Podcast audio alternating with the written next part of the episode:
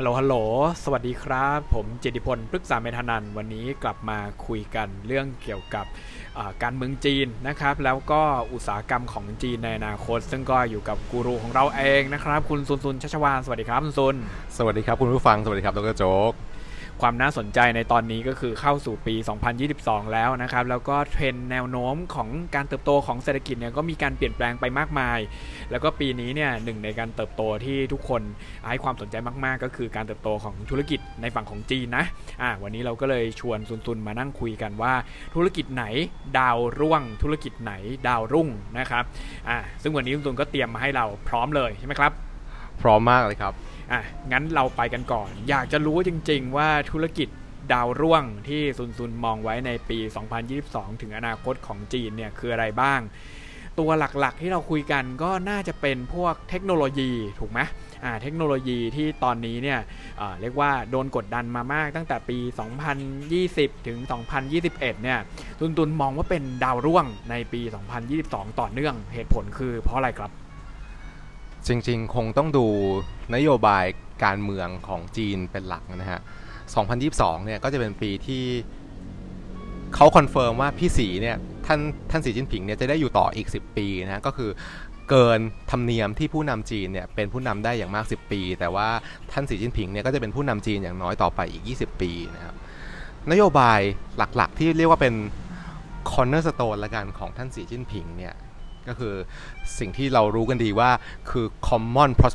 prosperity นะฮะกงถงฟู่ยี่นะฮะซึ่งก็จะเป็นเรียกว่าผู้นำจีนเนี่ยทุกคนเนี่ยก็ต้องมีนโยบายที่เป็นเรียกว่า cornerstone แบบนี้นะฮะไม่ว่าจะเป็นเติ้งเสี่ยวผิงเนี่ยก็จะเป็น reform and opening นะเจียงเจิ้อหมิงก็เป็น three represent นะฮะหรือว่าหูจินเถาก็คือ scientific development นะฮะและท่านสีจิ้นผิงเนี่ยก็คือ common prosperity เนี่ยที่จะมีการบังคับใช้หนักๆมีมีการดำเนินนโยบายหนักๆเนี่ยในในช่วงสมัยที่สองของท่านสีจิ้นผิงนะครับแล้ว common prosperity เนี่ยมันมาเกี่ยวข้องอะไรกับธุรกิจ ไอ ที ธุรกิจ communication ครับเดี๋ยวขอเท้าความก่อนแล้วกันนะครับว่าวิชั่นของเขาคืออะไรเนี่ย common prosperity เนี่ยวิชั่นของเมืองจีนเนี่ยอาจจะมีมาตั้งแต่สมัยขงจื้ออาจจะมีมาตั้งแต่สมัยเติ้งเสี่ยวผิงแล้วนะฮะแล้วก็มา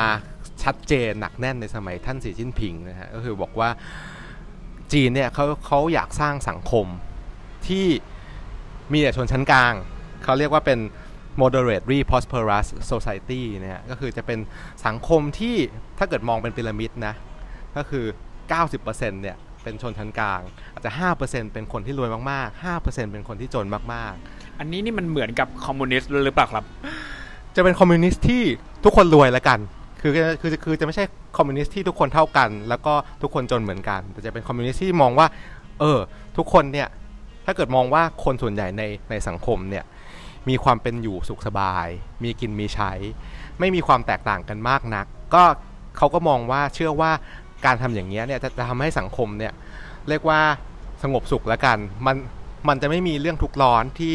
คนจะไปประท้วงรัฐบาลจะไม่มีเรื่องทุกข์ร้อนที่คนมองว่าเอ๊ะคนนี้เอาเปรียบคนนี้ร่ำรวยผิดปกติ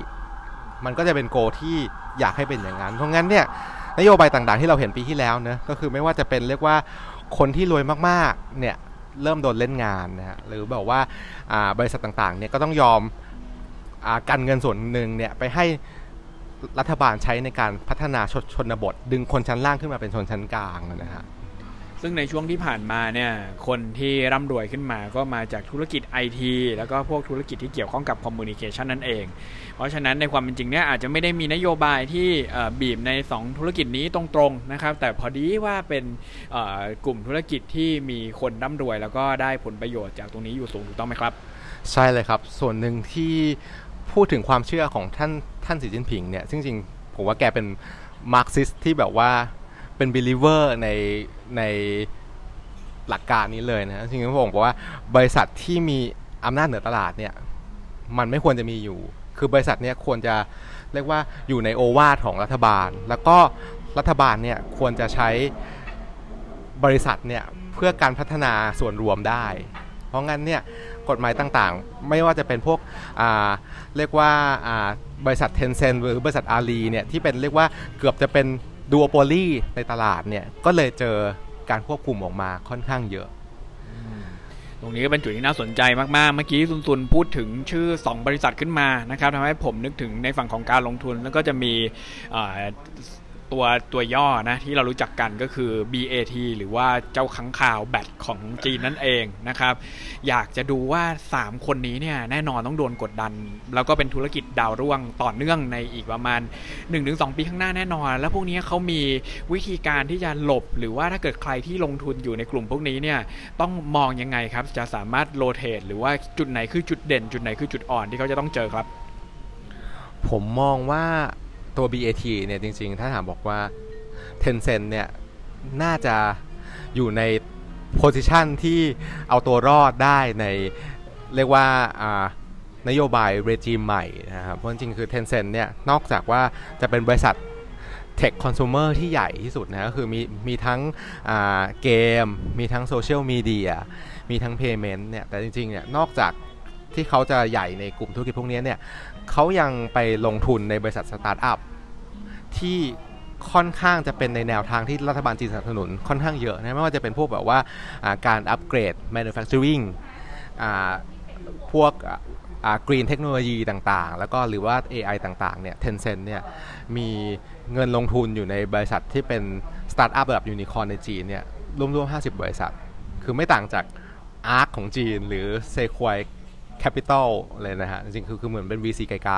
ๆซึ่งทำให้คิดว่าเออถ้าเกิดว่าบริษัทพวกนี้เนี่ยได้รับแรงส่งจากการดำเนินนโยบายของจีนเนี่ยก็จะเป็นประโยชน์กับ Tencent เพราะฉะนั้น Tencent ก็ดูเหมือนจะหาทางรอดของตัวเองด้วยการผันตัวเองไปเป็น Holding Company แหละแล้วก็พยายามจะลงทุนเพิ่มมากขึ้นในเซกเตอร์ที่ภาครัฐสนับสนุน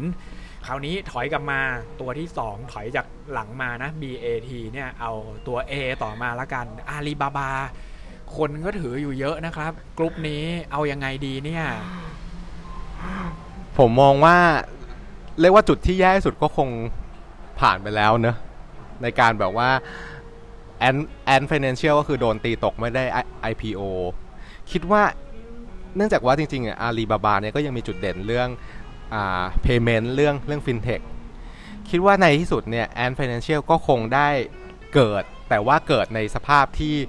โดนบอนไซไปค่อนข้างเยอะนะฮะแต่ทั้งนี้ทั้งนั้นก็ยังเป็นประโยชน์กับบริษัทอยู่ดีผมมองว่า Alibaba เนี่ยถ้าเกิดว่าจะใช้ประโยชน์จากสิ่งที่มีอยู่เนี่ยในการตอบสนองนโยบายจีนแล้วก็ได้รับ favor กลับมาเนี่ยก็คือในเรื่องการพัฒนาชนบทนะฮะถ้าเกิดว่าสามารถผลักดัน e-commerceให้ไปเรียกว่าไปสู่ถึงชนบทมากขึ้นรับของชนบทมาขายหรือทำให้ชนบทเนี่ยได้รับได้ได้ซื้อของที่มีประโยชน์นะฮะไม่ว่าจะเป็นรถไฟฟ้าหรือว่าอะไรก็ตามที่มีมีประโยชน์ต่อการพัฒนาเนี่ยก็คิดว่าอาลีเนี่ยยังโตทางนั้นได้อยู่ฟังดูแล้วมีความตื่นเต้นเหมือนกันแต่ว่าตื่นเต้นน้อยกว่านะครับอันนี้อาจจะเป็นเพราะว่าโมเดลธุรกิจของเขาใช่ไหมที่ก่อนหน้านี้ก็จะเน้นเกี่ยวกับช่องทางการขายแล้วก็เน้นเกี่ยวกับด้านฟินเทคซึ่งก็ถ้าเทียบแล้วก็แตกต่างจาก Tencent ซึ่งก็มีทั้ง WeChat นะอ่าแล้วก็อาจจะเน้นทางด้านของการคอมมูนิเคชันที่สูงกว่าเพราะฉะนั้นก็จะมีจุดเด่นจุดอ่อนที่ต่างกันถูกต้องไหมครับใช่เลยครับอาลีนี่ก็คือจะเน้นอีคอมเมิร์ซเป็นหลักนะฮะแล้วก็ Tencent เนี่ยก็จะเน้นคอนเทนต์เป็นหลักนะฮะแล้วก็บริษัทสุดท้ายของเราไปตู้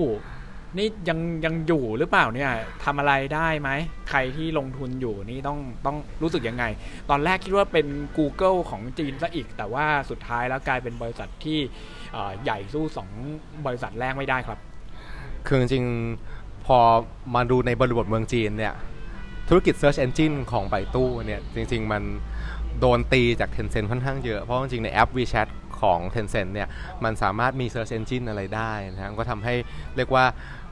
เป็นคู่แข่งหลักของไปตู้ก็ทำให้ตรงนี้มันเกิดค่อนข้างลำบากนะจริงๆซึ่งตรงนี้ไปตู้เองเนี่ยเขาก็ผันตัวเองไปพัฒนาระบบ เอ ไอ นะไม่ว่าจะเป็น เอ ไอ การขับรถหรือว่า เอ ไอ ของ Smart City หรือว่า เอ ไอ ของอ่าภาคการผลิตเขาคงจะไปเน้นเติบโตทางนั้นแทนซึ่งจริงๆจริงๆตรงนี้เนี่ยทางทางรัฐบาลก็ให้การสนับสนุนอยู่แต่ว่ามันอาจจะไม่ตลาดมันอาจจะไม่กว้างเท่า Alibaba หรือ Tencent ที่มี channel กับผู้บริโภคโดยตรงอันนี้มันจะออกออกจะเป็น บี ทู บี อย่างนี้มากกว่านะครับเพราะฉะนั้นถ้าเกิดให้สรุปนะครับ ธุรกิจดาวร่วงเหตุผลหลักๆที่เป็นธุรกิจดาวร่วงเนี่ยก็คือนโยบายของจีนที่ออกไปในทางของ common prosperity มากขึ้นกว่าเดิมแล้วก็น่าจะยิ่งมากขึ้นในช่วง สามถึงห้า ปีข้างหน้าด้วยเพราะฉะนั้นธุรกิจที่เคยเป็นธุรกิจดาวรุ่งสมัยก่อนนะครับแล้วก็ใหญ่โตมากผิดปกติสมัยก่อนเนี่ยก็อาจจะโดนจัดการก่อนก็เลยทำให้เป็นที่มาของว่า เอ่อ เรายังมองว่าธุรกิจที่เกี่ยวกับพวก communication หรือธุรกิจที่เกี่ยวกับ ไอ ที service เนี่ยอาจจะยังไม่ได้โดดเด่นมากแต่ว่าก็จะมีทางรอดของธุรกิจในกลุ่มนี้นะครับอย่างเช่นที่เราเห็นกันว่าอาจจะต้องผันตัวเป็น holding company มากขึ้นหรือว่าอาจจะต้อง integrate ตัวเอ่อของที่ตัวเองเคยมีไม่ว่าจะเป็น big data เอ ไอ เนี่ยเข้าไปช่วยในส่วนของธุรกิจอื่นมากขึ้นแทนที่การพัฒนาธุรกิจหลักให้โดดเด่นขึ้นมานะฮะอ่านี่ก็ถือว่าเป็นแนวคิดที่ค่อนข้างน่าสนใจที่เห็นละว่า Common Prosperity เนี่ยยังส่งแรงกดดันให้กับบริษัทในกลุ่มของ ไอ ที ยักษ์ใหญ่ในฝั่งของจีนอยู่เดี๋ยวคลิปหน้าเราจะมาคุยกันต่อนะครับว่าเจ้า Common Prosperity แล้วก็ท่านสีจิ้นผิงเนี่ยสุดท้ายแล้วจะทำให้ธุรกิจไหนกลายเป็นธุรกิจดาวเด่นของจีนซึ่งก็เดี๋ยวคุยกันต่อในคลิปถัดไปสำหรับคลิปนี้ก็ชัดๆสั้นๆสวัสดีครับสวัสดีครับ